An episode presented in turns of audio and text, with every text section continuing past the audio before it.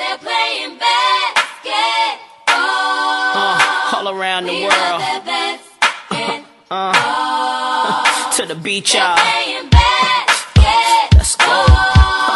All around the We world. Y'all know.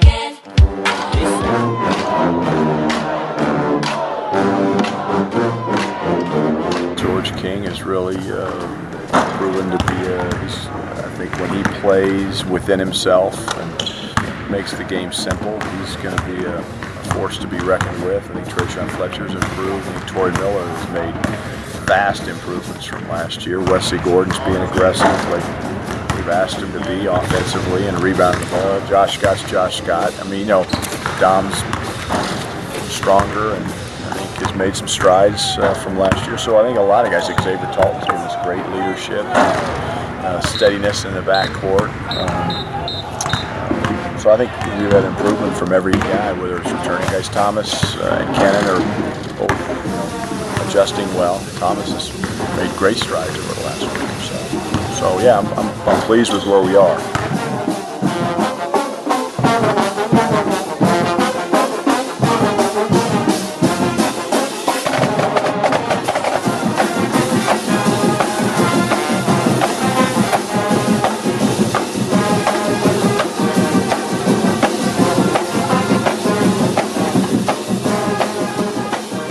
Well, believe it or not, it is game week for the men's basketball program at CU. Adam Munsterteiger, publisher of BuffStampede.com, here with fan correspondent Tyler Ziskin and BSN Denver's Ryan Koenigsberg.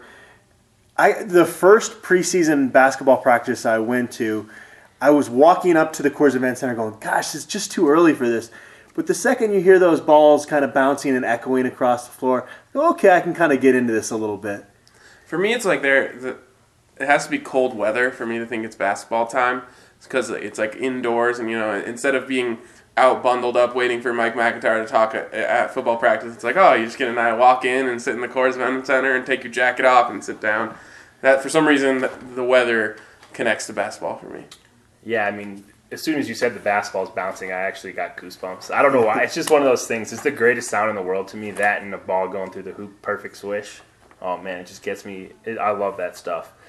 It's been disappointing that I haven't got to see a practice yet this year. I really want to make that happen. Um, but yeah, dude. I mean, I, I'm ready for basketball now that I know that it's here because I love it. I mean, that's what I love. It's definitely my passion. But uh, it definitely snuck up on me a little bit this year. I think the football team kind of keeping it interesting for a little while there. You know, time kind of flies. there's that small group of hardcore CU men's basketball fans that have been very vocal on Twitter this preseason. They're excited. But just that next fringe, the casual fan, doesn't seem like there's much uh, or any excitement about this team and this season coming up. Do you think that's a byproduct of last season disappointing result or more of just kind of the lack of you know expectations around this year's version? And they maybe they kind of go hand in hand a little bit. Yeah, they definitely go hand in hand for me. Um, I, think the most difficult part about last year is that the expectations were pretty high. I mean, we thought there was a lot of talent on that roster, and we found out pretty quickly that just wasn't the case. Um, that, along with the fact that just the cohesion of the team, like basketball is fun when the guys love each other. I mean, I, th- I think that's more so than any other sport. I mean, you can tell really quickly whether or not a team likes playing with each other. And last watching that team last year was brutal, man. And you could tell they weren't getting along. There was no energy. It was tough. I mean, it, it makes it hard on the fans too because you, I mean, you can feel that. You can see it out on the court that they're not having as much fun as they were in years past. So that that makes it really tough for me. Yeah, when you just said like there's a lot of talented players that turned out to not be talented, I like had just flashbacks of Dustin Thomas hitting the side of the backboard from the corner and like uh, Jaron Hopkins dribbling it off his foot or something.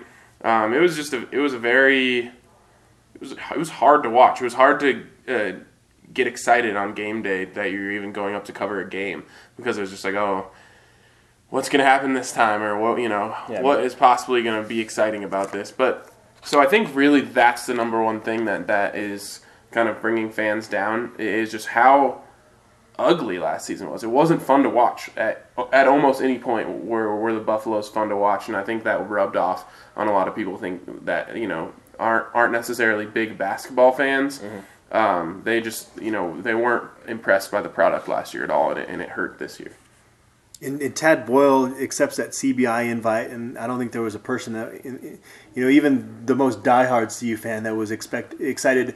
We were all kind of like thinking after they got beaten in the Pac-12 tournament, hey, maybe this will be kind of it. And then they accepted that invite. It's like we got to go cover more of this. At least we got like the another storyline of a Askia not wanting to play. Like it gave us something. It gave us something to write about for a couple extra weeks. Yeah, it's like crazy. We said it back when it happened that it might kind of change his legacy at CUB because people will always remember the fact that he was not at least in the building to support his team the day they played in that CBI. Yeah, I definitely changed his legacy for me. I mean, I was a pretty staunch Askia Booker um, defender. I guess I wouldn't say supporter, defender um, throughout the course of last year in his career because I thought he did a lot of things for the team that nobody else was capable of doing, and I still think that's true. But how he went out really, really hurt his reputation for me, and I'm I would assume for a lot of other people as well. And I think it's totally warranted, and it says a lot to the overall. You know, we were talking about this earlier. That just the health of the how much everybody loves each other on that team. I think that was just kind of the final straw, and yeah, that's what's going on here more Yeah. than anything else. I think Askia will go down as one of the more interesting athletes I've ever covered. You know, Definitely wish- polarizing, Right. for sure. I'd lo- I don't know. I'd love to be able to, to talk to him at length and kind of break down who Skia Booker is because I, I don't know if people really understood how different he. He's just a different different breed, and I don't know. I, I feel bad that he kind of had his reputation end that way, but I, I can't blame fans for feeling that way. Well, we need to get a little bit more optimistic on this preseason podcast because uh, hope springs eternal this time of year. Top three reasons to be optimistic. One of them's got to be the fact that Josh Scott is healthy. Mm-hmm. I mean, you that was a huge issue for them last year. Even when he was out on the court, he was a shell of his former self. Now he did finish the season relatively strong and went through. He said he didn't even want to get into how much treatment he went into. It was could, could tell it was the the scar was very fresh with him in terms of how frustrating last season was, but all indications are that back is not an issue going into the season, and so that's got to be the biggest reason for optimism. Yeah, absolutely. I mean, him healthy last year, he was really good. I think the staff or whoever decided to kind of handled that situation really poorly last year because I don't think people really understood how hurt he was. If people had been more honest with how serious that injury was, I think people would have been a little more lenient on how he was playing because he was playing hurt for a lot of the year and really struggled. And as you said, that casual fan that doesn't really understand, oh, I'm going to go see Josh Scott today. He's supposed to be awesome. And then watching him play that way throughout most of the year was really frustrating for fans, especially since all they were hearing from the team was just like, oh, he's close. He's getting better. It's not that bad. I mean, he was really hurt last year. And I kind of wish that the staff had just taken that approach to be honest with the situation and say that he's really, really struggling. Um, I think that would have helped a lot of how the perception of that entire thing went down for him. I mean, last year, as he got healthy, I mean, I wrote down the stats here. He averaged 20 points a game and 10 and a half rebounds. College big man, that's big time Serious, numbers last last seven games. I mean, if you can do anywhere close to that for an entire year, you're going to be hearing some All American talk, even if even if CU's not that good. So. Um, But if he can sustain that for an entire year, you will be pretty solid. yeah, I mean, I think if you can find a way to get him the ball enough to put up those kind of numbers in college, it's going to be a little unorthodox for what you normally see in college basketball, but we'll have a chance if he puts up those kind of numbers every single night. Yeah, well, first of all, you're never going to get that from Tad Boyle, uh, which is honesty on injuries. Tad keeps it real on just about everything else, not injuries. He's not going to ever be uh, open on those. But uh, I think that you know that is the number one reason for optimism, and I think the number two thing that I've seen is something the opposite of what you talked about um, that kind of brought down your feelings about last year's team, and that's cohesion. Um, from all, and I don't know if they're if it's just lip service because they know it was such a big problem last year, but from all accounts, Tad has talked at length about how much he likes the chemistry of this team, um, and you can you can see it when you see them around. You know, it doesn't seem like there's anything holding them back. Um, they have accepted Josh Scott as their leader. You know, he he said it at media day. You know, he's not going to have a problem telling a guy if they're if they're screwing up and if there's an issue that needs to be addressed, he'll address it. And I think having that it, helps the whole team, and it doesn't make uh, you know everyone looking over their shoulder who's the leader, looking around. Um, that's good to see, and, and like I said, I think everyone's come together. Even the Europeans have, have meshed really well um, with, with the whole team. Yeah, it definitely seems like it's addition by subtraction. And not to say that Jaron Hopkins and Dustin Thomas were necessarily bad guys, but they weren't happy with their role. And so when you have two guys in your rotation that don't like their role, and another guy that's uh, supposed to be a senior leader that's really not a senior leader that takes over games and everyone seems to defer to. It just was not a good recipe to have on a basketball team. You do see the team camaraderie is better, and it's not just lip service because when practice ends, you still see guys joking around with each other a lot more. You, it just seems so much more natural for these guys to have fun around each other versus last year when it was such a forced deal. Um, yeah, you touched on a point that I kind of wanted to highlight. Last year, the team passed up a lot of open shots and kind of just deferred to Ski. I'm interested to see if that's because they didn't want to deal with how he would react, or if because they really just weren't comfortable taking big shots. I think it was just easy for everyone to think, okay, Right. Ski's going to shoot it, so let's just give it to Ski. Yeah, but that you know, this year somebody's got to be able to step up and take a lot of open. We passed up a lot of open looks last year. But also, there was a point last year where I thought to myself, well, Ski just dribbling around and shooting might be the best option for this offense. right, that's what now. you don't want. Yeah, That's- exactly. you can't have that happen two years in a row because we don't have a ski to make plays this year. Exactly. So Yeah, I, I would say another thing you could maybe say is just overall team experience as well. Um, Josh Fortune's a newcomer, but he's been practicing in Boulder for a year. Dom Collier and, and Miller only have a year, but the rest of the guys have been around longer than that. Josh Scott uh, is, is a fourth year senior. Wesley Gordon, a fourth year junior. Tre'Shaun Fletcher is now an upperclassman. Uh, just you've got guys that have been. Xavier Talton's been in the system now for four years. You've just got guys that have played a lot of basketball in Boulder. Yeah, definitely. And I, I think Trey has a, definitely the opportunity to take that next step. It seems like he's kind of been hampered with injuries the last couple years a little bit. You can see the talent there um, in, in spurts. I'd like to see him have like maybe a five game stretch where he really plays well because he seems like he feeds off confidence more than any of the other guys on the team. When he's feeling good, he can really play well, but when he's not really feeling that confident, it seems like he really disappears. So he's one guy that I'm kind of interested to see what this junior year now he's an upperclassman what that does for him. I mean, um, one thing that maybe is a positive, maybe is a negative, I guess depending on how you look at it. To me, is that the team doesn't have any expectations. It seems like Tad has been really successful in that role, uh, where he doesn't have to, you know, play flashy basketball. He can just go back to Tad ball, rebound, and play defense. And it seems like that those kind of those are the teams that have been the most successful at CU that really are really really good at those things. Last year's group was really not very good defensively uh, for the first time in a while, and I think that's part of what happened um, with the team. Um, so to me, I think that you know they're a little below the radar, and I think kind of Tad and the team likes that a little bit more. The expectations are a little bit lower. I think they feel like they can surprise some people this year. Any other reasons for, uh, for optimism? Uh, the one Tad Boyle saying that he was going to switch up the defensive philosophy a little bit and make people get into the lane, not leave as many people wide open for threes. I think that's really important in today's basketball. Three point shots become such a huge weapon for a lot of teams that I think making people run off that line and do something that they're not comfortable with will be big for the defense. Not to mention, Josh Scott and Wesley Gordon are both really good shot blockers. yeah.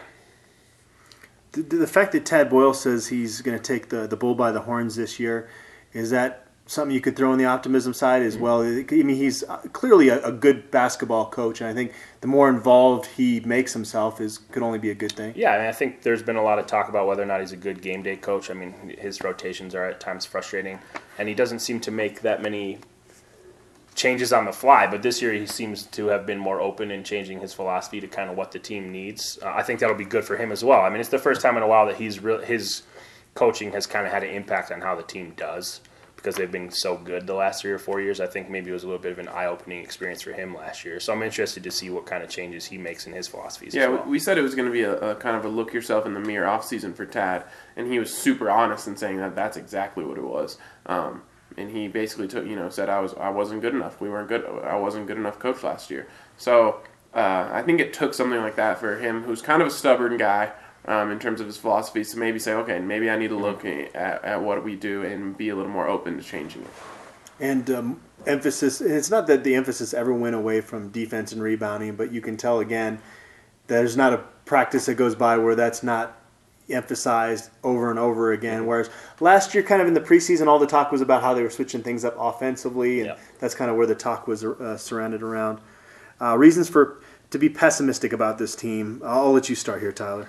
Um, the one thing for me is I think the starting five is going to be the biggest concern. I, I'm not really too worried about the guys coming off the bench first. In college, if you have three solid people off the bench, traditionally you're going to be okay there. I, I just think one after Josh Scott, who's going to be that next guy that we can rely on on a consistent basis? You're really going to need that in, in, in college basketball. One guy's not going to win you a lot of games, so the the rest of the starting lineup that you're going to see out there, we need to see some more consistency from than we've seen in years past. For me, it's just who's and it, and it kind of goes to what you're saying, but it's just who's going to score. Um, it's very easy in college basketball for the defense to take a big man out. You know, they can double Josh, and if you don't have someone else who can consistently get buckets, then you aren't going to score. And, and it's going to be very easy for teams to just say, you take out Josh Scott, and the Buffs have nothing on offense. And it's not that I don't think there's players with the potential to do that. I think Josh Fortune can be uh, a scorer. I think Dom can up his scoring load a little bit. And I think Wes can put the ball in the basket. But it's will they? Will they be able to do it? And will they be able to do it consistently? Because it can't be one of those things where every night you're spending the first half trying to figure out who well, who's the guy who can who can put the ball in the basket tonight. Um, so I, I would love to see Josh put 20 and 10 in, but there's no way that's happening if someone else isn't ha- hap- helping him out there where defenses only have to take one guy out. That's to me the biggest concern with this team. Following in line with what you guys said, I had down here. There's a question mark with every player outside of Josh Scott on this team, and there's so much turnover with college basketball teams year to year. You're going to have a lot of that with any team going into the season, but you'd still like to be able to look to Tyler, to your point, to your top three or four guys, or maybe even your your starting five, and kind of know what you have in those guys, and they just don't have that outside of Josh Scott. I guess Wesley Gordon, you could kind of say that, but they're even challenging him that he needs to be more aggressive. So there's basically every guy aside from Josh Scott has got this lengthy list of question marks coming into the season. You hope you don't know what you have in Wesley Gordon because what we know of Wesley Gordon right now is that he he doesn't have the the, the determination to be that guy that we just talked about them needing. Yeah. He's just not not naturally aggressive, so Right. it's like he's got to get pushed and prodded every day to be that guy. Yeah. And talking with him, it seems like he's kind of uh, letting that sink in a little bit because he says the days when he has a really aggressive practice, he noticed it benefiting other guys. So maybe it's starting to uh, sink in for him. We'll Yeah, see. I mean, that's definitely the case. He is a huge X factor for the team. I mean, I would the same vigor he took taking that outside jumper last year. Like he took that with confidence for a good portion of the year, and I like that. He's you know he can hit that shot. If he would do that under the basket, rebounding, everything, shot blocking. If he could just be like, this is what I am, this is what I need to be. I'm a physical, you know, I need to dominate. If he took that to his game, he would be a really good college player. He's just so far he hasn't done it, not even close.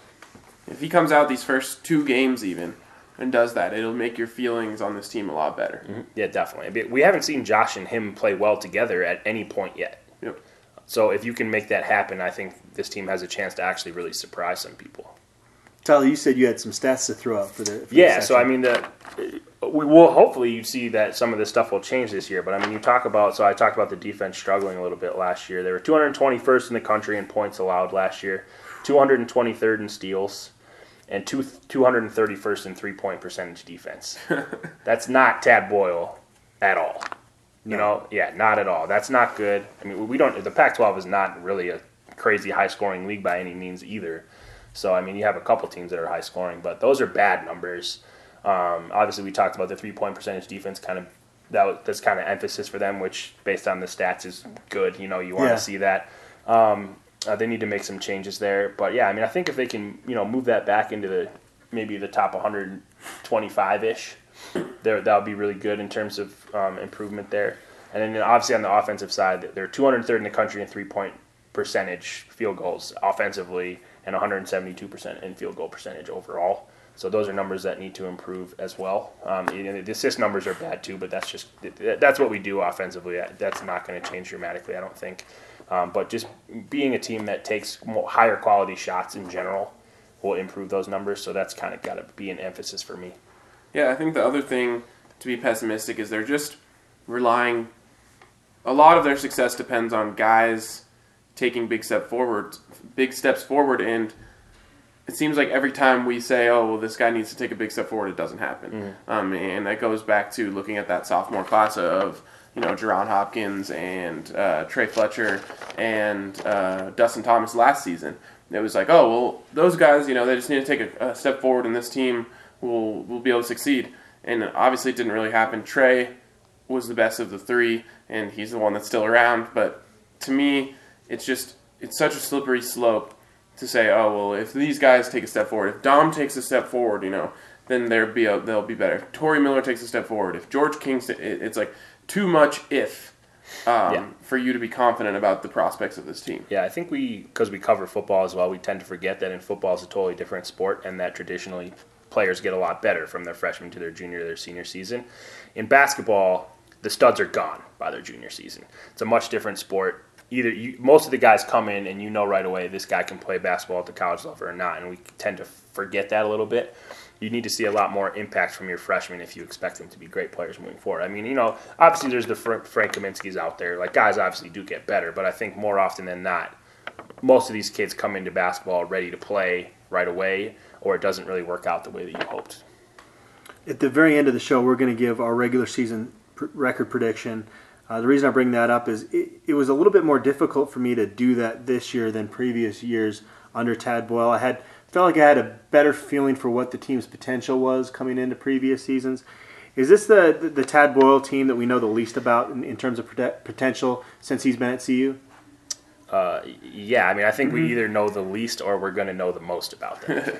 because if we see a whole lot of the same as last year, we're going to know what's going to happen pretty quick. So, I mean, they could surprise us. Um, I, I think the, the chemistry factor is what really leads me towards believing we don't know much about this team because I do think chemistry is such a big thing in basketball. Um, kids who like playing with each other are so much better than kids who don't. And I, I think that is such an important piece. So, um, there there is a lot of ways this season can go, but it's I could also very easily see this season just continuing really on really on from what we did last year as well. So it, I'm I'm actually kind of excited to see where it goes. Yeah, I think a, a big reason that we don't know that much is because um, two people that we expect to be big contributors weren't even on the court for the team last season in George King and uh, Josh Fortune. So that's that's a big thing because you know all, all signs are that those two guys are going to be huge parts of this team. Well, we don't really know that much about them. I mean, we saw George as a freshman, and we've seen uh, clips of what Josh Fortune did at Providence, but really we don't know too much about those guys. So to me, that's the biggest thing. And I just don't think we know if Dom Collier how much he was held back by ski last year and how much he his confidence was kind of down. So did we know what we had in Dom Collier last year, or is it something totally different? Well, usually we do our top buffs countdown, kind of spread that out in the weeks leading up to the season opener, but the season opener just crept up so fast we didn't get a chance to do that. So we're going to do that, include that as part of our preseason podcast here. And Ryan, Tyler, and I all ranked our top 11 buffs. Uh, we didn't include Derrick White, obviously not playing this year, and we didn't include Xavier Johnson because we don't know if he's going to play this season. And we also didn't include the walk-ons. Um, we kept this to the scholarship guys that will be eligible and healthy for the season opener. There wasn't a lot of disagreement here, guys. Just a few here or there. Um, at number 11 came in uh, senior guard Eli Stalzer. Eli, I haven't been to a ton of preseason practices. I've been to three. I haven't seen Eli at any of those. It's again, it's kind of that music major where he's not able to be around practice a whole lot. It's hard to be a hard enough to be a college basketball player, and ten times harder if you're never around at practice. Yeah, I mean it's hard to imagine that he's going to get a lot of playing time, only because he's you know he's not at practice. He's got other things going on in his life. It's it's almost a little surprising that he's still even with the team. It just seems like he's got his priorities on other things, which is totally okay. But it's hard to expect to play when you can only practice a couple times a week at the most. Yeah, I think you know he'll get in there a couple times and do something cool that will make Twitter blow up, and that'll be the extent of, of Eli Stalzer's career. At number 10 is Kenan Guzonjic, and uh, he's a guy that Tad Boyle has said has struggled a little bit kind of acclimating early on to uh, Division One basketball in the United States, coming over from Croatia. I think anything you get out of him is a bonus this season. I don't, can't imagine he's going to really be part of the every game rotation. Can they redshirt him? I think he already redshirted. Okay. Yeah, I think he missed last year, and that was essentially his red shirt, if I remember correctly. Okay. I think one of his. I think he's ju- got three to play three. I think one of his JUCO years was a redshirt year. Yeah, I uh, to me he right off the bat I didn't really expect a whole lot from him. It seemed it seemed like he from everything that we've heard he's just not really ready to go. He's kind of a project. Um, so anything we get out of him I think will be a bonus. Yeah, I mean he's a little bit of a shooter from what we've heard, but a lot, there's a lot more to basketball than just shooting. Yeah, I think the first um, big step for him is to get into shape, and he hasn't quite done that yet. So it's hard for you know coaches to rely on you when you're struggling to make it through a practice. All right, moving along quickly here. Number nine, Tomas Akyazili. It comes in, and another reason I think Stalzer is last on the list. I think Akiazili is going to take any minutes that maybe Eli had in, in previous years. Yeah, I mean that would probably be the right way to approach it. I mean he's going to be in the program for four years, and I think there's a little bit of potential there. Um, he's a really physical guard. Uh, it, I, I'm well, it, the thing for me is whether or not he's athletic enough to play at this level. Um, but I, I'm hoping that he gets a little bit of minutes out there, and we'll see what we got from him. Yeah, I think he he has a chance to finish the season kind of the same way we did this football re-ranking. I think he has a chance to move himself up a little bit, um, but it's one another one of those just unknowns where we're not really sure what he can bring to Pac-12 basketball. Now it's pronounced Tomas, right? Is the correct pronunciation? Of it? They of just call him Tommy on the team. So. They call him Tommy on the team. I've heard Boyle call him Thomas. The question is, I don't think people are actually going to pronounce this guy's name right throughout his four years here. yeah. Well, it, it, he can move up enough on this list. People will know how to say his name. That's Right. usually how it goes. Yes, exactly. We'll just call him. Uh, I'm just gonna call him Thomas. It's a little easier to say. Dude, we're just going to Americanize his Yeah. name. Well, at number eight, uh, a little disagreement here. I had him uh, a, a spot higher, but is Xavier Talton at number eight on the list here? Um, I mean, there, there's a chance he could be your starting point guard. Nothing's been established quite yet. I mean, obviously, Tad Boyle has been very honest. We they want Dom Collier to take that job, but he hasn't quite done that quite yet. Yeah, which isn't exactly the greatest news I've ever heard. Um, here's here's the thing, Talton, sophomore Talton, pretty solid basketball player, reliable from the outside. Last year was a disaster. Um, whether or not that's confidence or something else going on, I mean, we do see a lot more sophomore Xavier Talton than we need to see junior Xavier Talton because he's not going to get a lot of playing time if he continues to play like he did last year, most likely. To me, he's a pretty good wing defender. Um, makes a couple big plays there. Gambles a little too much, but overall pretty solid. And when he shoots open jumpers, he's really pretty good. For me, it's a confidence thing. He's got to shoot the ball when he's open. He's been pretty good at it in the past, and if and if that happens, and if he shoots it at a high 30s, 40 percent clip somewhere in there, he'll be successful. And if if that's your eighth best player, that's good. I mean that if, if he can get get you five or six points a game, hit a couple of threes, and you know guard somebody on their bench, shut somebody down. I mean that's exactly what you want from your eighth man.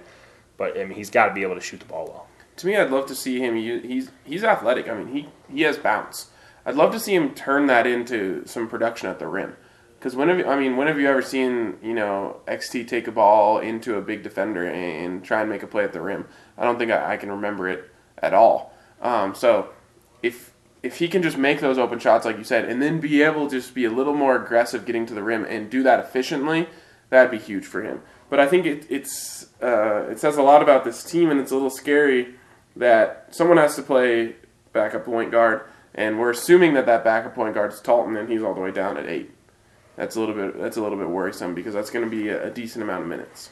And if you tune in to the game at Iowa or versus Iowa State on Friday, and he's in your starting lineup, that uh, leads to a whole no, another level of concern. there's going to be a lot of grumbling from the fans, I would think, because there there are a lot of people that really haven't liked how he's played throughout his time here. So I don't I don't, I don't think there would be a lot of happy people on Twitter if he's the guy who's starting, especially because. You, They've given every chance for Dom Collier to be the starting point guard, and if he can't do it, based on how Xavier played last year, that's the alarms are going to be sounding. At number seven is sophomore big man Tory Miller.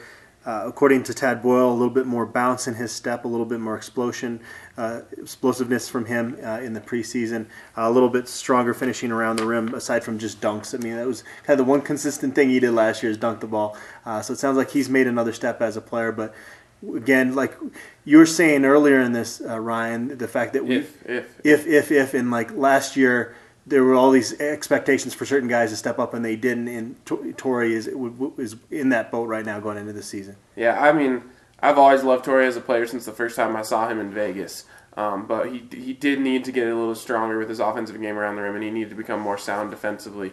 But man, when you just look at him on the court, it's just it's a player that you need uh, to be a good college basketball team. Just that big beast down there in the paint that you can kind of just stick in there and be a force. Um, and especially with the way Tad Boyle has talked about them wanting to change that defense and force people into the middle, Tory Miller is exactly the guy you need to be in there um, in your depth, from a depth perspective. So um, you, I, I'm cheering for him because I, like him as a guy and I like him as a player. So uh, you know, you hope that he does he does make that step. That Tad, I mean, Tad said he's the most improved player on the team. Uh, you can't see this, but I'm smiling right now because I love Tory Miller. He's probably my favorite player on the team right now. He, um, it- to me, last year, honestly, I was worried about him coming in, whether he was going to have enough explosiveness to play in the Pac-12, and I think last year he already showed that he does. Um, so if he's taking another step there, that's really awesome.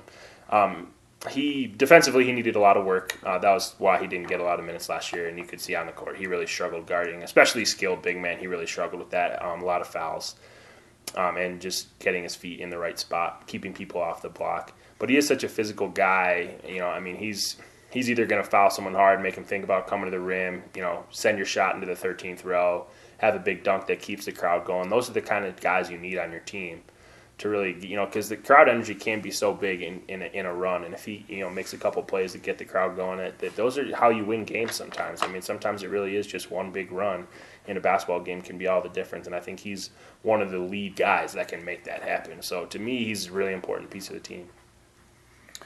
All right, moving along here at number six is George King. I mean, we talked about all the question marks with guys. He might have the highest ceiling or lowest, you know, basement, yeah. not knowing Yeah. what what he's going to bring to the mix. You can tell Tad Boyle is super excited about him coming into the season, and uh, it sounds like he's done everything this preseason to really kind of battle. I think we all expected Tre'Shaun Fletcher to be the starting three, but I mean, there's a good chance George King takes over that spot. Yeah, I think that would be good. Honestly, I mean, if someone can outplay Trey, that that means you have two guys that are really solid. I think that would be good overall. Um, what people think about King is he's people probably have the most varied opinions on what he does because people really love offense in basketball for the most part, and that's obviously what he can provide for you. But at the same time, like he's so hit or miss on so many things, it's hard to really rely on him for me yet. Um, I, I would I would love to be proven wrong there. Uh, he's got a lot of athletic ability. He's another big body, pretty good vertical athlete. Um, it seems like he's a pretty decent shooter when he's wide. When, you know, when he gets set, his sets He's a better feet, he's wide shooter than open. I. He thinks he's a better shooter than he probably is. Yeah, well, right. So I, yeah, He's a that's, basketball That's kind of that's kind of the concern, though, right? I mean, well, no. I mean, honestly, on this team, I'll take a guy who th- who thinks he can shoot over a guy who won't shoot that can shoot. I, I will take that. So um, for me, I think it's just more consistently. He's got to stay out of foul trouble. Can't have five turnovers, stuff like that that he's proven to do in the past. Um, he's got to be smart basketball player and make the right basketball plays, and I think he can help. Yeah, I, it's so hard for me to buy into uh, the George King hype just because so much of what Tad Boyle wants to do is defense and rebounding and just you know moving through the offense and Tad can put a guy in his doghouse so fast when he does when he doesn't do those things. And that's what happened to George King his freshman year. Um, and I, I'm totally of the belief that in two years, you know, you can change a lot as a basketball player. But it's, it's really hard for me to, you know, get on the side of a guy like Brian Howell who thinks that he's going to average double digits. And he, he wouldn't own up to it, but I'm pretty sure he was around 15 points at one point this offseason that he thought that he Yeah. thought. And I just I can't go there. Um, he's he's not going to be a consistent shooter. It's just it's not going to happen. But I, I think where he can really really help his team is uh, rebounding the ball. He's such he, he's an instinctual rebounder and he has such big hands and he can jump. He you don't have to you know be able to be you don't have to have any uh, skill to rebound. You just have to be able to go do it and want to do it. And it seems to me in the in the limited minutes we saw from him as a freshman, what you see in practice, he does have the want to rebound. So I think you know behind the two big man, um, definitely behind Josh Scott, but I mean, he could even be second on this team in rebounding. Yeah, I've, I've said that if he just focused on defense and rebounding, he'd be a guy that became a would become a fan favorite overnight. I understand your point, Tyler. You somebody's got to shoot the ball and score the ball offensively, but I just I don't feel like that's his strength as a basketball player. Another thing that I think he really struggled with his first year was just basketball IQ. It didn't Yeah. seem like Yeah. he knew where he needed to be at certain times. And I would think that's the one thing from redshirting and kind of maturing in that sense. You'd hope to see the biggest strides for him is to be a seamless piece in that offense where he looked like a disjointed piece out there a lot during his first year. I will say that if Brian Howell's right and George King averaged 15 points a game, this team will be in the tournament. So he I guess dialed we it can back. all root for He dialed it back to just ten. that's, a- weekend, that's a but- large jump. First Yeah, of all, well, I- second of all, I, that's I don't know if he ever actually said that, but I really think he did. I, I'm pretty sure he did as well. I'm pretty sure I was there when it happened. But either way, if they if he averages 15 points a game, you'll see this team in the NCAA tournament. I feel pretty good about that. Yeah. It's however not going to happen. So I mean, would you? Should we talk about me winning the lottery? That's right, or- exactly. All right, moving along here. Number five is Dominique Collier. Gosh, another guy with just big question marks. Uh, we all want him. He's he certainly has the potential to be a quality Pac-12 starting point guard, but does he have the confidence to take that and, and live up to that?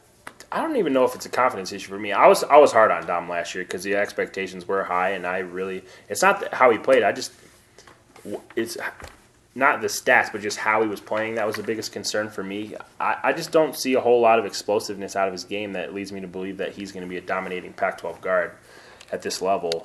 Um, he looked much quicker to me in high school. I thought. Uh, you know, the only times he was successful scoring in the paint, he was throwing up some crazy prayer. It seemed like a lot of the time, and he wasn't hitting wide open shots from the perimeter. He's really flat on his three point shot. So I was really concerned, honestly. I mean, I was about as hard on him as anybody last year for sure. Um, Well, you're haters. So. yeah, exactly, big time. I can't wait till we get to number one yeah. on this list. yeah, yeah, yeah.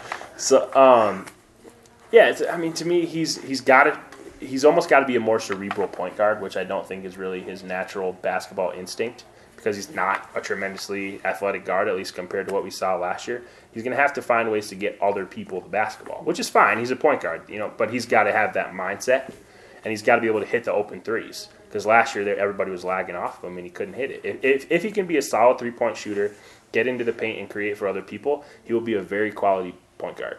But he's got to get that into his head because he's not athletic enough to make plays at the rim and do the things that he was trying to do a lot of the time last year. Yeah, I ranked him higher than than any of you guys. I had him all the way up at three, and I think it's because I think he does have the capability to just be a point guard, just be a pass first point guard. Um, he is a gifted passer. He does have good court vision. Um, so if he's able to use his strength just to be able to get by, you know, get by his man and get into the lane, I think he can create a ton for Josh Scott, Tory Miller, Wesley Gordon, um, Josh Fortune in the corner, uh, which is where you really want him. I, I think to me that gives me the most hope about Dom, and, and I think you know with with coaching and with Rodney there and, and with Tad just kind of you know guiding him along. I think he can become that point guard that who's just you know he's just a point guard. He he does what he needs to do to be the quarterback of the offense. Um, and I have I have a good feeling about him being that player this year. Yeah, I, I will say that if he does end up being the third best player on this team, I think we'll be very happy with where this season goes. Was talking about George King and how he didn't really have the basketball IQ coming in. That's obviously something that Dominique Collier has, but he doesn't have the vocalness that Tad Boyle is really trying to get out of him. How much can you really force a guy that's not naturally vocal to be vocal? It's tough. I mean, it, you've seen it a little bit with Josh, but it took four years to get there. Um, and, and the thing about Josh, I mean, he's one of the best players in college basketball, right? So it's a little bit easier to be that guy. I mean, Dom has got to be successful on the court before I think people are really going to start buying into his leadership. Yeah, he's he's not going to be that guy unless he becomes a great player. Um, it, in it's just one of those things that goes hand in hand. When you are leading the team on the court, it's very easy for you to lead the team off the court and in the huddle because you know the, you know you are more confident in them listening to what you have to say, um, and that's what what's happened with Josh. And so Dom, it's really, really, it's he admits it. You know, he's it's really hard for him to to take that mindset. And for this year, I don't think he's going to have to, but he's going to have to start learning to become better and better at it. At number four on the list, we I think we're all, all in agreement here with Tre'Shaun Fletcher in this spot. Um, he was a guy that when he did shoot the ball last season was pretty effective in terms of his shooting percentage. At times in the past, it's been a confidence issue with him. He claims that he's over that and that uh, he's not letting a missed shot affect his play going forward. Defensively, he's got the ability to be a really good uh, defender on the wing. Just so much to like about his game, but it just hasn't really gotten put all together yet. I think he's the most important player on the team this year. You you have to have whether he's the third or the fourth guy, he has to be more reliable than he's been in years past. Um, he really is a very quality shooter. He's got great mechanics, but you can see out on the floor when he's not comfortable. It, doesn't take much. Like it's in his body language, and your defender can see that too. And the, the ben- other bench is going to know right away. Don't guard this kid. He's not. He doesn't. want- He doesn't want the ball right now, and that can't happen this year. He's at worst the third or fourth best player on this team. He's an upperclassman. He's got to start being a confident player all the time. He's got to make impact plays for this team every single game. He's not a freshman anymore. It can't be one out of five games. You know where you're still able to learn. It, it, the time is now for him, and I think if he has if he has a good year, averages somewhere eight to ten points a game, uh, once again, I think we'll be very happy with where this team ends up. Yeah, I mean, it, it's another one of those needs to take a step forward situations. And um, I remember I did a sit down interview with Josh Scott last basketball offseason, and he said Tre'Shaun Fletcher was the most improved player on the team back then. Um, and it didn't necessarily trans translate to last season. You know, he wasn't he didn't take that big jump that he could have. Um, this season, you talk to players again, they'll say Tory Miller or, or Trey Fletcher as their guy who's been the most improved. So maybe in this offseason he did get over that hump, but it's hard, you know, or maybe he's just an off-season all-star. You know, you never know. So, uh, Well, it's encouraging that if you ask Tre'Shaun Fletcher who the most improved player is, he says himself. Oh, well, that's good. That's good. good for He's him. got that confidence. Yeah, no. So I think, for, like like Tyler said, they need him. They need him to be a confident shooter. They need him to uh, to be able to slash a little bit. Finish finish better around the rim finish, a bit. yeah. I don't I don't know how what Tad you know what what Tad does with all the coaches, but if I was coaching this basketball team, I would be next to Trey every day, telling him how much we needed him. He did uh, have an ankle injury and was held out at the very beginning of preseason practices, and even uh, as of like a week and a half ago, it wasn't he wasn't at 100, percent but he thought by the time the season tipped off that he would be at 100 percent. Um, jumping into the top three here, a guy that's never uh, played in a game for the Buffaloes yet is uh, Josh Fortune. Uh, you, it's easy to pull up the uh, the clips of him against St. John's and go, okay, this is going to be a welcome addition to the offense, but it's not like he played like that game every game. Obviously, that, that last season at Providence, but there's certainly a potential there, um, and it's not this overbearing type of personality on offense that you saw with Askia Booker. I think he will get his shots and his points within kind of the framework of the offense. Yeah, I had him ranked lower than you guys. Um, I had him down at five, and to me, it was just. Um, I, I think in an offense where you don't have to ask too much from from Josh Fortune, he can be really good. But I'm afraid of this offense. Like I said, when Josh Scott is catching doubles and no one else is putting the ball in the basket, I, I'm afraid that this offense could ask too much from him and that's where he's not going to have success. He you you can't be asking him to score off the dribble too often. Um, you can't be asking him to do too much. If you just if you have him sit in the corner and have your guards create for him, and all he has to do is knock down those shots or pump fake and make make a pass, eh, you know, then he's going to be successful. But I'm just afraid uh, of this offense asking too much of him, and when he starts to force, it's gonna it, it it's not conducive to the way he plays basketball. Yeah, I think for me, um, he's consistency is going to be the biggest issue for him from what I've seen. Um, but I don't think it's going to be on the level of Askia Booker, which I think is good. He's much bigger. He can help on other ways.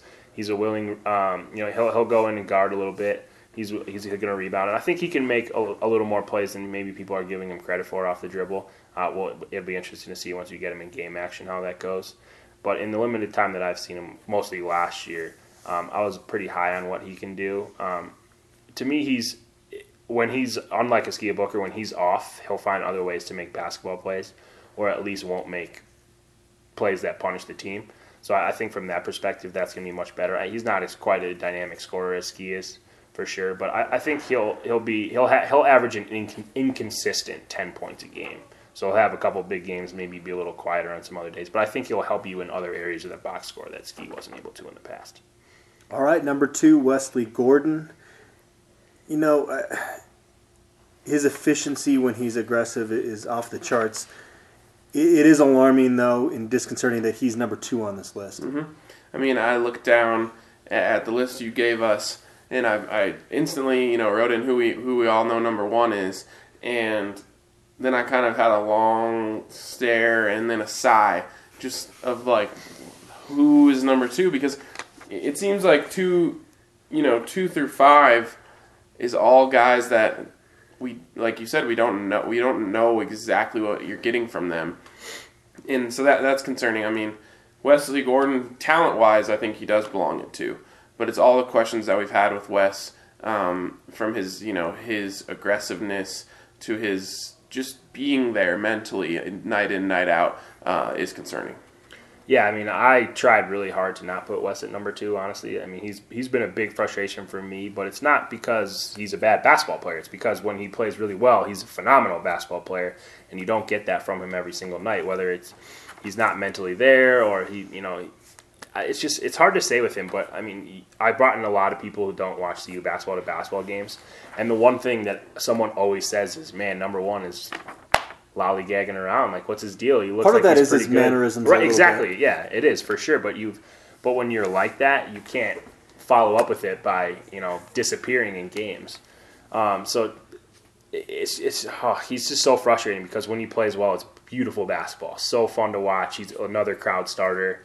Um, but he, no one disappears like Wes. I mean, like he can absolutely not be an impact player on both ends for long stretches of basketball games, and it's so disappointing because he has the capability to be a really, really good player. People forget back in high school. I mean, they were neck and neck in terms of talent. I mean, between Josh Scott and Wesley Yeah. Gordon. I mean, their teams would go head to head, and and there was not a huge difference in terms of talent between those guys. And they're probably, I mean, talent wise, there's there's, I mean, it's it's there's been a bigger gap, I think, in the last three years. But still, the problem with Wesley Gordon, none of it has to do with his talent. It's all Right. between the years Yeah. and effort and all that stuff.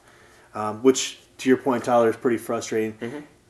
He- What, what is what is his ceiling if he actually shows up every game with kind of the mentality that he's going to be aggressive? Ooh, that's tough. I mean, I think he could be one of the best defensive players in the Pac-12 if he showed up every single night. Um, I'm not going to say he's an NBA guy because he's small. Uh, it, he, there's not really a position for him in the NBA. Uh, he's not like Andre, who's also small, but you know, he's yeah, he, he can guard wing defenders in the NBA. Wesley Gordon is a quick defender in college, but he's not guarding a three in the NBA. So I, I'm not sure he's going to make the NBA, even if he blows up.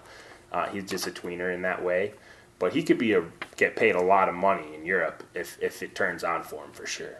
You better watch out, Tyler. He might dress up you as you for Halloween next Yeah, year. this is a common Yeah. theme. It's a common theme for me, I guess. I, yeah, I don't know. I, um, Wesley Gordon is the last player on this team that I'm willing to say is not going to be like he was in the past. If you know what I'm saying, I, I, I just don't see it. He's not going to be there every game. He's just not. I, There's just no way in my mind I can see Wesley Gordon being mentally at- attached 40 minutes a night for the entire season. I just, I, there's nothing in me that believes that will happen. Yeah, my biggest trouble. I, I mean, I, I put him at number two, but to me, until I see him be a performance impact player next to Josh Scott on the court, I'm not going to believe it's going to happen. Well, number one on the list, of course, is Josh Scott. I mean, this is uh, obviously a no-brainer. Uh, the only question mark with him is his back, but it, it doesn't even seem like that's an issue. Um, I guess the other side of things is if teams really decided night in and night out that they're not going to let Josh Scott beat them, that that could become an issue as well. Yeah, I mean, he was a little bit better out of the double team last year, but that's something he's still got to work on because it's he's going to see a lot of it, especially with Ski gone. I mean, now he's really the only guy that I think opponents are keying on in film right now. You know, you, you'll let anybody else besides Josh Scott get the ball on this team right now. Um, I mean, I've said countless times, despite what he says in his Halloween costumes, that he's one of the best players in the Pac-12 and easily the best player on our team. Um, you know, I, I, I guess I won't go too too much more into that. But I Oh, we're- to gonna get into that in a minute. I, I figured. um, that's- I don't know. To me, he's if he scores twenty points and ten rebounds a game like he did at the end of last year, it's going to be a really fun season. Obviously, that's not going to happen every single night, but I do think he's capable of doing it on a lot of nights. He's a really talented basketball player. If he, the thing, the big thing that I would like to see him improve on this year is finishing around the rim. Uh, he doesn't get above the rim very much on a lot of his post moves, which, you know, it's difficult to finish obviously from below the rim in the Pac-12. Um, he's got to get more and ones. He gets a lot of fouls. So if he was able to actually finish a couple of those easy buckets around the rim, I mean, last year I remember going nuts because he finally got an and one, and it seemed like he never gets one to go down. We were joking that like at one point last season that as soon as the whistle blows, just a lid goes over the basket for Josh Scott. Yeah, he just can't get it to go in.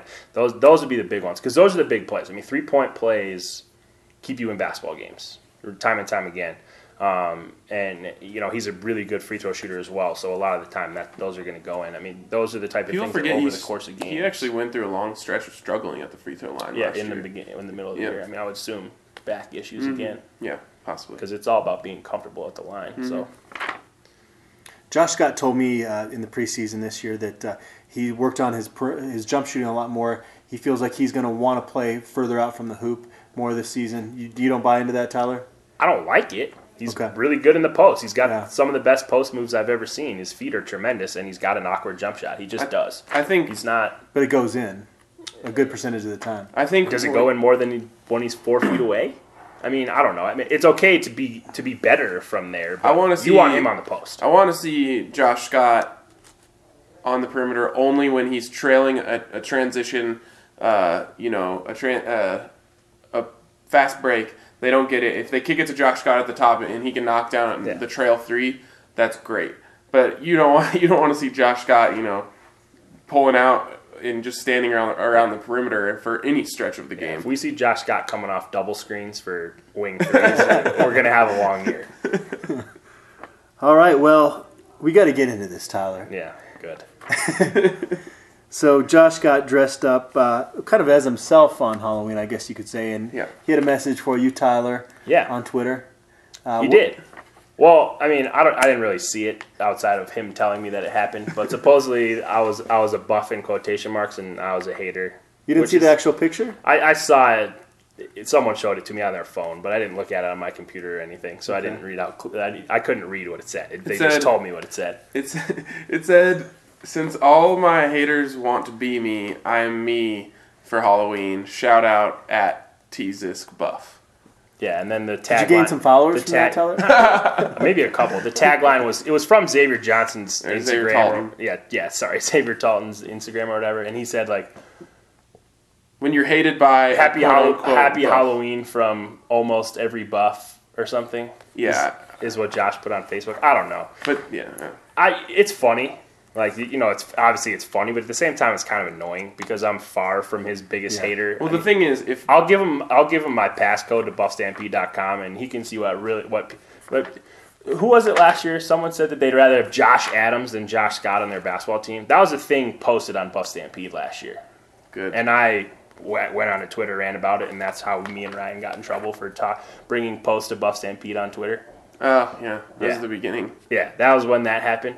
And it's just like, yes, am I hard on you at times? Yes. I'm very honest. I say great stuff when you do good things, I say bad stuff when you don't. My thing And is, if do I cross the line occasionally? Probably. So, but it, but like, dude, my thing there's no if, way I'm I'm the worst person out there. if jo- if Tyler Ziskin is your is Josh Scott's biggest critic, he has it very easy. Like, go play at Kansas and then go look at your mentions if you have an off game. Yeah, and it, and by and large, I've said great stuff about him. I mean, I've written a lot of articles about him. Put him first team all conference since he was a sophomore year player, and was defending him all last year when he was clearly paying hurt, and people were angry about it. And to have Xavier Talton in there as well, who I'm pretty sure I'm the only person who's ever supported Xavier Talton on a consistent level, because most people have been not happy with how he's played since he's been here. I'll never forget when he broke out as a sophomore. We, get, we would you would be sitting courtside. Yeah, yelling at Will Wayland because he was playing well. So I don't know. It's you know it's one of those things that like it's funny and I'm not Literally- gonna think about it too much. But if they really think that I'm their biggest problem, like they man, I don't know what to tell you. Yeah, I really didn't. I I know that you know Zisk, or sorry, that uh, Josh Scott, like he know he he's doing it as a joke. It just really bothered me that they said they put buff in quotation marks because like Tyler is, is the biggest Buffs fan there is. So like it's like a coach who's extra hard on you in practice because he knows you can be better. That's like Tyler. He's extra hard on Josh because he expects good things out of Josh because he I'm a knows he's brutally honest guy. I mean, I understand that. Like, I know that I'm polarizing, and sometimes I say stuff that pisses people off. Like, I'm not. I know that that happens, but to have taken it to this level, and let's, I haven't talked about basketball since March. It is October. What I told Tyler is I think it was just a lazy costume. Yeah, and it's like it is October. Like that is a long-standing grudge that you you've been sitting on this for like six months. It's like oh, you know whatever. You I mean, opened up a little bit though, Tyler. I, I- I feel like you've had a lot of passion in kind of defending I yourself always, here. I always have. I mean, I just the thing is, I've never said I don't like want to hurt people's feelings. I say stuff honestly. The, I mean, the, one- the one thing that I know that pissed him off in the past is that I said he wasn't Mm-hmm. an NBA player, and here he is as a senior playing college basketball. Like, it's okay not to be an NBA player. I just said that he wasn't when other people said that he was. I mean, it's. I'm sure he wants to be an NBA player, but even even if everything goes perfectly this year, he's going to be a second round pick. He's going to have an unguaranteed contract, and he's going to have to try to make a roster spot from there. I mean, he's not going to be a first round pick. It's not happening. He's not that type of athlete. So if I mean, if that frustrates you, that's good. I mean, I want you to work harder, obviously, and I, it's not like I don't want him to make the NBA. I mean, this goes back. This all started with people saying like Josh was going to leave after his sophomore Yeah. year, and, And I was like, like, no, "Whoa, he's slow your roll." Yeah. Yeah, and he's he's not that type of player. That's how I feel. There's no other, really other way. I'm not going to apologize for it because it's not. I, that's not changing. I hope he makes the NBA and plays ten years. I hope that I'm wrong, but right, that's just how I feel right now. Yeah. Is that he's not that guy. Simple as that. Well, I mean, I think most great players have people that they use as motivation. So if you can be that Yeah. for, for Josh Scott, then, I will gladly be the reason this team makes the tournament. so all right. Well, I think there's not going to be too much disagreement here with in terms of building our starting five because we were pretty much in agreement in terms of our um, you know our top buffs countdown. I guess the one question mark is does George King or Tre'Shaun Fletcher start? And then is there any question whether Dominique Collier or Xavier Talton start? Uh, there isn't for me because I think even if it's close, Tad is going to give it to Dom because he needs him to be the guy. Mm-hmm. So, to, so to me, that I would be very shocked if Xavier Talton comes out there. as I a think it's going to be one of those things where Tad says you're the starter, go prove it, and if he doesn't, then they'll talk about you know making changes. But uh, I think to start the year, they're going to give Dom a chance to be the guy. Yeah, uh, the the Trey um, George King thing. I mean, that's to me that's not as big of a deal. I think they're both going to play a lot of minutes. I think they're kind of interchangeable in that role. Uh, they might change it up a little bit based on matchups.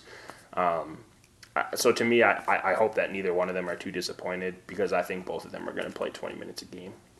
Tre'Shaun Fletcher, when I asked him if it would be important to start, did the politically correct thing to say well, he'd do whatever was, you know, right for the team. But he did kind of say, you know, I'm a junior now. It's it's it needs to be my time to step up in that role. So you can tell that I think he would be not necessarily in a detrimental way, but just in kind of an internal way would be obviously very disappointed if he's not Yeah. starting three. He's, he seems like a guy who needs that confidence a little bit more than George. Too. I think so, George too. has been in that role as being a bench guy. I think he's a little more comfortable there than Trey would be. So to me, that would be the choice that I would make, assuming they're pretty similar.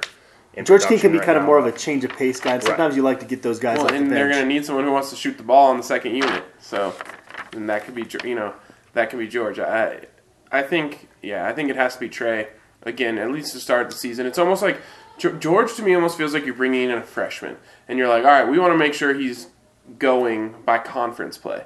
And like maybe you you have that conversation all over again when conference play arises, and you say, okay, look, George is playing great. He rebounds the way we want him to. He plays defense the way we want him to. We can't keep him out of the starting lineup. But to start the year, I think you go with the guy that has more more experience and, and um, has played in big games. I mean, they're starting the season in a big time game. Like they're playing the number seven team in the country. Uh, you, you don't want to have anyone have cold, cold feet or any uh, uncertainty when they go out there on the court. This conversation is really making me realize, just like it's just a reminder of how much I love basketball.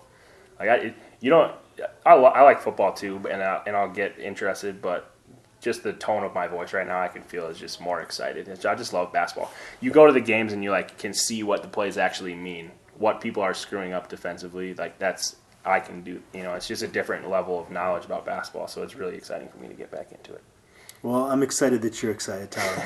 I just hope there's like there's good atmospheres in the Coors Event Center this year because that's the coolest thing for us as media is we're actually in it. We're like right in the thick of it. So as opposed to like a football game, yeah, like the Oregon game was loud in a couple points, but we're still way up and away from it. Like when it's loud in the Coors Event Center, like I you can't we couldn't talk to each other. You know, it, it gets so loud. You it's just you got to look at the court because uh, everything around you is just mayhem, which is cool.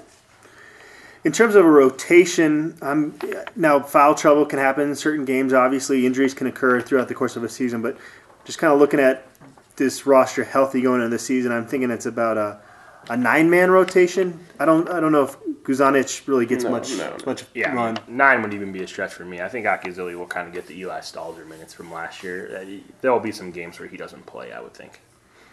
All right, well, he's not going to play this year, but Derrick White has received a lot of hype this preseason. A lot of it generated by Tad Boyle talking about how he's a professional player. He just doesn't know what level.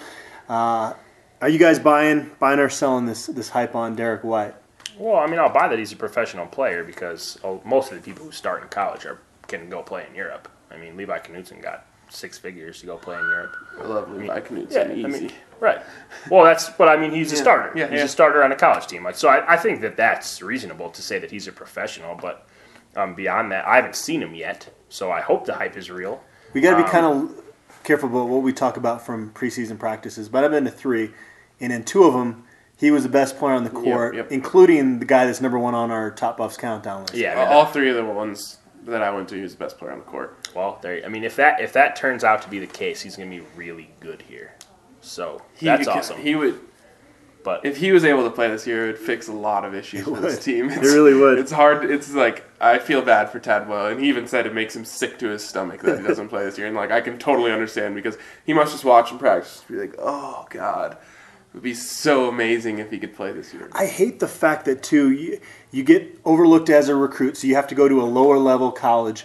You prove that you're better than that, and you get an opportunity to go up to a Pac-12 program, and you still got to sit. Yeah, that doesn't seem right to me. It's not like he just decided, oh, you know, I'm at uh, Akron, but you know, Oregon is going to be good this year, so I want to go play for them or whatever. It's not like he um, made the wrong decision out of high school or something like that, and he's just trying to, to capitalize now. It's like he earned the right to come play at the Division One level. He does not. He. He shouldn't have to sit out a year. The whole reason they, they made the sit out a year rule is so guys can't just go wherever they want, whenever they want. Yeah. This is different to me. yeah, I agree. It, it seems like it's a totally different conversation when it's a guy coming up from Division Two to play Division One. It almost seems like he's getting punished for being good enough to play at this level and trying to, you know, do the do whatever he can to make himself to give himself a career down the line. I mean, obviously playing for a big power Division One program is better for your career than playing in a Division Two program. Well, and I think it's always been a dream for him. He's Right, yeah. he's living his dream. Yeah, and uh, so it's Because he could have gone and played in. He could have gone and played in. He could have finished this year at UCCS and then gone and played in Europe. Mm-hmm. I don't necessarily think coming to CU is going to boost his stock. It'll give them more confidence with the level of play that he goes against. But Yeah, I think he'll have more options right, playing D one. Yeah, it's kind of it's a. It sounds like we're just. uh, It's a bummer for the team. It's really just a bummer for the kid. Yeah. On a scale of one to ten, how much pressure is Tad Boyle on th- in this season? Uh, very little to me. Scale Uh, it for me. Two. Okay. I, there are very low expectations. I talked about that earlier being a good thing for them. I don't think they're going to be atrocious. And if they fire Tad Boyle after going 500, I don't No, necessarily mean in terms of hot seat. I'm saying just in general, just in general pressure, not like you're on the hot I seat think pressure. I think he's there's more pressure on him to recruit better than this team to play better. That's why I gave it a three, just one more than you, for the simple fact that they missed out on those those bigs Yeah. that they hosted, and now you're going into you're gonna have to go. Now I do like Peters, the the guard commit that they got. I think that's an upgrade over uh, Cameron Satterwhite in terms of what he can bring to the mix. But you got to find some kind of replacement for Josh Scott. You didn't get any of your early targets. Yeah. Where, where are you going to go back over to, to Europe? How, how are you going to be able to fill it? They probably hit the transfer trail, I would think. I mean, there's so many in college basketball these days. There's always going to be a big body out there available to you. Um, that's where you're going to have to go because, I mean, the only other kid left standing in the recruiting trail is a kid that's not coming for two years. That doesn't help us. I'm, I'm a little concerned. I, I don't know why they're really going after him at this point anyway. Two years down the line is really different. In football, you can do that because players develop so much more slowly. You're going to have a completely different team in two years than you do now, recruiting a kid who's coming off a Mormon mission. So that's just a much more difficult piece to fit into the puzzle for me. Um, so they got to find a kid who can help them now, obviously. Yeah, um, I'd say three, four. I I think if they really strongly underachieve this year, um, recruiting doesn't pick up again, then I think next year there's a ton of pressure. So I think the pressure is to, to keep the pressure off. Yeah, I agree. Yeah. Well, we uh, are going to make our regular season uh, record predictions now. There's 31 games, 13 non-conference, 18 Pac-12. Obviously, this is before the Pac-12 tournament. Can't how it's impossible to predict all that stuff because you don't know where they're going to seed, who they're going to match up against. So, what do you guys have in terms of a, a record prediction? Um, I, I think my record predict- prediction is going to upset some people, or you know, um, or not get people too high. But just when I look at the schedule, I just uh, they're always gonna to me have a disappointing loss at home in the preseason. Um, I see that as that BYU game on December twelfth. Um, I don't think they're winning in, either of the first two games. Um, I think they'll win that five game homestand in the middle, um, and then win some games in Las Vegas. But when it all breaks down, I look at you know uh, an eight and five non conference in, in those first first thirteen games, uh, and then um, I just it's, it just comes down to being able to score the ball. To me, it just seems so easy to take Josh Scott out of the picture and, watch this team struggle to shoot the ball. And so when I look at the conference slate, I just don't see much better or really anything better than they did last year. And I see them going 7 11 conference for uh, 15, 15 and 16 overall. Yeah, sadly, I'm pretty much right in line with that. Um, I have them at nine and four in the non-conference and seven and eleven in the Pac-12. To me, it has a lot to do with what he said. Um, unless we see people step up, which they haven't done before, it's just too easy to guard this basketball team right now. And to me, it's tough to beat teams you're better than when that's the case. I mean, you can play as good a defense as you want. We obviously didn't do very much of that last year, but if you can't score, more often than not, you're not going to win. So I think there's definitely potential for this team to win a couple more games than that for sure. Make the NIT, maybe be on the bubble. Um, but some, a lot of things have to go right, and it's hard to predict that for me in, in, a, in a sport where more often than not, you, you know what you're getting um, on the court. There's there's less improvement, I guess I would say, than in football. Let's say over the course of your career, for the most part. Um, so so right now, I'm kind of taking that conservative approach, which I know is not unusual for me. Um, and so I think that I am 16 and 15 overall is where I have. right. Okay. I'm uh, with you guys with a 7 and 11 conference mark this season. I'm a little bit more bullish on their their non-conference uh, potential. I have them at 10 and 3 non-conference play for a 17 and 14 record. Uh, a lot of this comes down to just simply one of the points you made earlier on, Tyler, is you could tell last year's team didn't like playing together. I think this year's team does. So a lot of the when they faced the adversity last year and then they really folded as a team, I feel like they're going to be be able to step up to a lot more challenges this season than they were last year. This, this just comes down to two total games for all of us, though, and it's all Yeah. in the non-conference. I think that they're going to lose to. I think they're going to lose to Iowa State, Auburn, Colorado State. I just I have a bad feeling about them going to Fort Collins. We've seen it unfold a bunch of times. Um, BYU, and then the championship of the Las Vegas Classic. So there's Yeah. five losses. All that's changing for Adam is he thinks they're going to win Colorado State and BYU. I'm assuming, and all that's changing for you is you're thinking that they're going to win Colorado State. Yeah, for me, yeah, exactly. I have a split between Auburn and Colorado State, and you have them losing both of those. Right. So that's that's really the big difference for me. Adam, I mean, is that what you had? You I- had.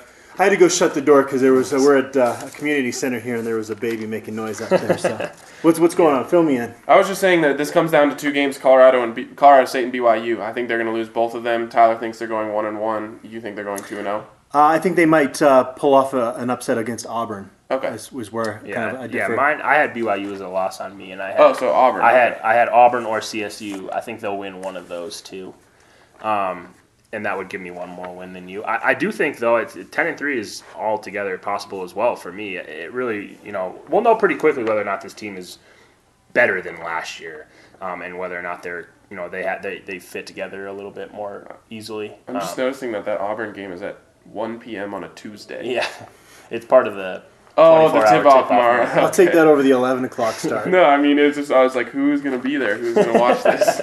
Yeah, it's part of the tip-off marathon again, which is kind of weird. I don't know why they did the exact same matchup two years in a row. Like they usually try to get different people in those. I thought. I have But no idea. Whatever, I'll take it. They're, they're cool willing to play at 1 p.m. on uh, on a Tuesday. That's It's a- yeah, it's a cool event. I actually thought Auburn was supposed to be good this year, but from everything that I've heard, they're not as good as I was expecting. So it's, it's a possible win. You, you can talk get- about the RPI. Get work all- off. We're watching all 24 hours. I'm always off on Tuesday, so All whether right. it starts Monday night or not, I'll have to find out. We're getting all You can- 20. We're doing I mean, all 24 here's hours. Here's the thing: Monday night is slow, so feel free to show up at 9 p.m. on Monday, and you can just sit with me at the bar all night. And then go back to your crib. Yeah, yeah. Energy drinks, five-hour energies. yeah, yeah. All I do like watching most of it. I think last year I caught everything except the. There was three games. The next day I missed a game, and there was two. We I went to bed after the our, our game. Yeah, I wasn't watching the like 7 a.m. game. Yeah. with both the NBA and college basketball, I, I, I get really angry that it starts as early as it does because there's such this long time from when spring ball ends Yeah. Mm-hmm. until camp starts. There's this huge void in the year, and it's like I want to be sitting down watching more basketball this time of year. And even like I was mentioning to you guys, I've done less research on other Pac-12 basketball teams, other you know the non-conference opponents that Colorado has this year than seemingly any year in the past. I just have not been able to get up for it this year like Yeah, previous I, years. I, I see it a little differently. I actually like the college basketball schedule. I understand that they want to make it a one semester sport. Like uh, that, I makes sense to me. But March is the perfect time for the tournament because it's right before baseball starts. Everything else is over. You're you're in the re- NBA regular season, so it's like the spotlight is on it. If you move both sports, you're going to be competing with each other. I Well, would the like NBA to see. The NBA playoffs should be pushed back a little bit too. No, Why- I, why I, would, I want to see the NBA play, the So have- NBA move, so that they're pushed farther back throughout the whole summer, and then you have something awesome throughout. So you just push them both back and have, uh, like it would just it would be May Madness, is what it would be. And Yeah, but I think it's perfect in March because it's the only thing going on. But it'll st- uh, college basketball would still be going on. Yeah, but it's not the same. It's like the NBA. I want to move back because they they're competing with football for no reason. When the, the NBA regular season, they don't. They're not trying. They But why is people- college basketball competing with college football? Why do the Buffs play a game on New Year's Day when there's going to be bowl games all day? Yeah, I mean, I don't know. I just the, the NBA. I think moving farther along would be the best possible scenario. So they're separated as well. That's what I would like to see. But Tyler, do you expect the Pac-12 to be uh, more competitive than it's been in recent years, or less competitive? How do you kind of see Um, that? I would say it'll be similarly competitive to last year, but what I think is fun is that you're going to see a lot of new teams being in this in those competitive slots. Um, I mean, Cal last year was 7-11 in conference. They're going to be really good this Mm-hmm. year. They've got a lot of talented freshmen. Um, I think Oregon State, for the first time in a long time, is going to be above 500 in conference play. They got everybody back, didn't they? Yeah, Oregon State. they're they're not necessarily a fun team to watch. Uh, their their style, but uh, they but Gary Payton Jr. Himself, himself, the third, the second, Junior? Yeah, I forget. I think he's the second. Whatever. Um, uh, It's the same is, as junior, is though. a whole lot. I know. I don't know why it's different, but is is really a lot of fun. But Oh, yeah, they they they keep games really low key. But I think it'll be cool to see them kind of take a step up. Um, I feel like UCLA and Oregon are getting slept on a little bit this year. I'm a little surprised by how little hype, especially Oregon is getting because they get a lot of people back as well. Yeah, people um, obviously liked. I'm totally spacing on his name. Joseph Young. Joe Young, yeah. Joseph Young a lot, and they think maybe that he'll be a big piece of them being gone. But they have a lot of talented kids on that basketball team, and I'd be really surprised if they um, finish. I think a couple people I've seen them have them finishing fifth, which is that's crazy to me. So we'll see what happens there. Um, but yeah, I see. I think you'll see a few um, different names. I think it's a little tighter at the top this year. Arizona's not the clear favorite to me. Um, they've got some question marks. I think Cal, despite having a lot of talent, has some question marks. So I think um, I, see Utah dropping back a little bit, honestly, this year. So to me, it's a four-team race between UCLA, Oregon, Cal, and Arizona. I think all of them have a pretty good chance to win the league. They haven't come out with the odds for the uh, CU Iowa State game yet, have they? We don't know. No, I thought you were going to ask if they did the conference odds. Those are out, like the, the odds to win the Yeah. conference and all that. But I haven't What seen the a Bucks line. at? They were eighth.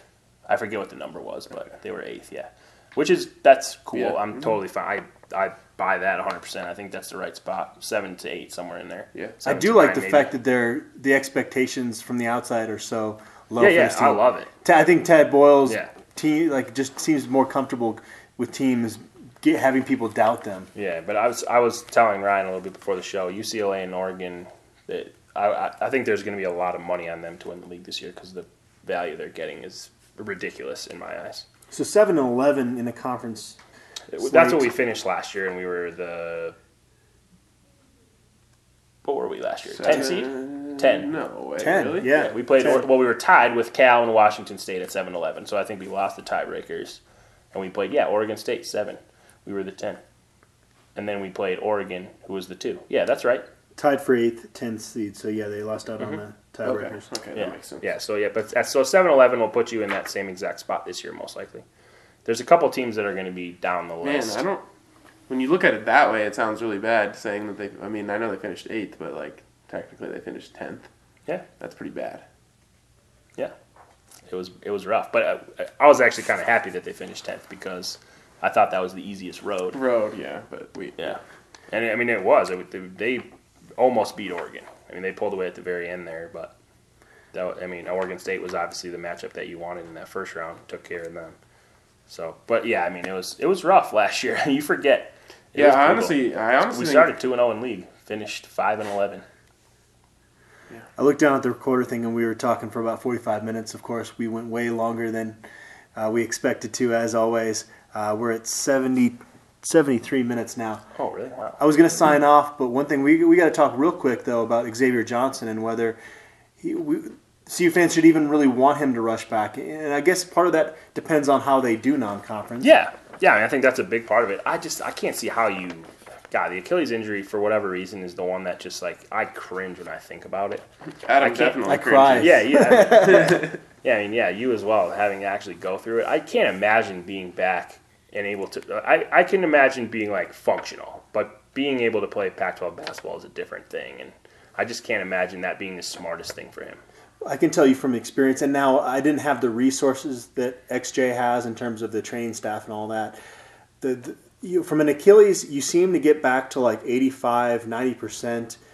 Uh, I wouldn't say quickly. There's it's still a lengthy process, but you get to that range, and then to get from 85 to 90 percent to 100 percent, it takes a really long time. It's like that last bit, and it's so what you you try to do is you think that you're good enough. You think that you can come back, and not even knowing it, you're you're you're compensated a little bit. You run a little bit differently, even though you don't notice you're doing it, and then you have other issues, injury issues. You saw with Kobe Bryant as an example of that. Um, I I agree. Like I just think for Xavier Johnson's just basketball future, there's nothing to really gain from rushing back from this injury. There's so much more to lose. Yeah. Not to mention, if he did want to come back next year, um, then you're looking at a team with you know Derrick White, John, Dom Collier as an upperclassman, uh, XJ back, Wes Gordon as a senior. The, the te- Trey, George King. Right, I mean, the team Fortune looks- will be back as well. The team looks pretty good next year. It's not like he has to try and this is his, you know get in there with the last chance for the team to do anything before everything kind of falls apart. Yeah, I mean, your only question mark on that team is going to be you have no big man. I mean, Right. you could say Tory's a big man, but he's not. I mean, he's six seven. Tory and Wes, Yeah, you, you want a guy who's six ten. yeah. Well, yeah, I mean, if they're doing really well throughout the non-conference, maybe you don't want to disrupt the chemistry. And then if you're doing, Yeah. if you're struggling in non-conference, at that What's point, your- just save his Yeah, year of I mean, eligibility. The, yeah, the other argument is if you're doing really well, do you bring him back, try to make a tournament run? I mean, thing- it's, it's tough. It's tough. Honestly, It's the tough biggest question here is: Does Xavier Johnson want to stay around and, and and go through a whole year of school and all that stuff all over again? That's Yeah. up to him. I was surprised uh, for the first practice to see him just walk out there with no crutches, Yeah. no, uh, you know, cast or anything on that that Achilles. So he's clearly. Uh, recovered faster than I was doing. That's pretty remarkable that he's able to walk around mean, that's already. good to hear. So When did that take place? June. you're our expert on this, Ryan. yeah, yeah, I think that sounds right. I, I, I don't. Remember, I'll have to look back. It was in the summer, I obviously. just It was remember before. texting It was long like, before "Dude, football started. stuff." Yeah. It was before Josh Tupou got suspended. Yep. Yep. I think it was even before Derrick White came, right? No, because that happened before. That happened during the school year. Oh, it did. Huh? We never did find out why Xavier Johnson didn't want that information out, right? No. I mean, we don't have to spend a lot of time on this, but it's like it seemed like that injury occurred a couple weeks before you reported it, right, Ryan? Yeah, and he was not upset that it was reported. Or, I mean, he was not happy that it was reported. Yeah, I mean, you're you're walking around Boulder with a, you know a walking boot on. I mean, No, he was in. He wasn't even walking. He was on a scooter. yeah, people are gonna ask questions, and it's gonna it's gonna come, Gonna out. come out. I mean, I don't know if he thought that he was gonna be able to hide that for the whole year. Like, obviously, people would have. By the time we started covering practices, we would have known Xavier Johnson isn't out. there. Yeah. Whatever. Well, moving on uh, to uh, another basketball season. Talking about it for as long as we did, I think I'm getting excited about it, Tyler. I'm kind of joining you here. Yeah. How are you gonna feel if they lose ninety-one to fifty-three on Friday? Not very excited. yeah, yeah. I mean, I don't, this is the thing that's tough about this schedule is I really hope that I don't see people freaking out when we lose to Iowa State. Like, come on, man. Iowa thing is, State was like- really good. A loss is one thing. I'm just. It's gonna kill and eat a lot of my feelings towards this team if they shoot you know, 33% and, and they can't make any open shots. The first game for me, we could be playing Chadron State, and I hate the first game.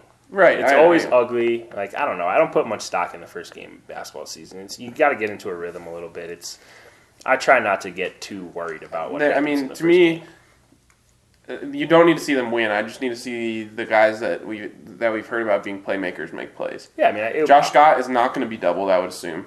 I would assume Iowa State is is confident enough in their guys to go straight up with him. So see Josh Scott uh, make noise against a good team, things like that. You know, George King make a couple plays, bring in some rebounds, show me that you can make a shot.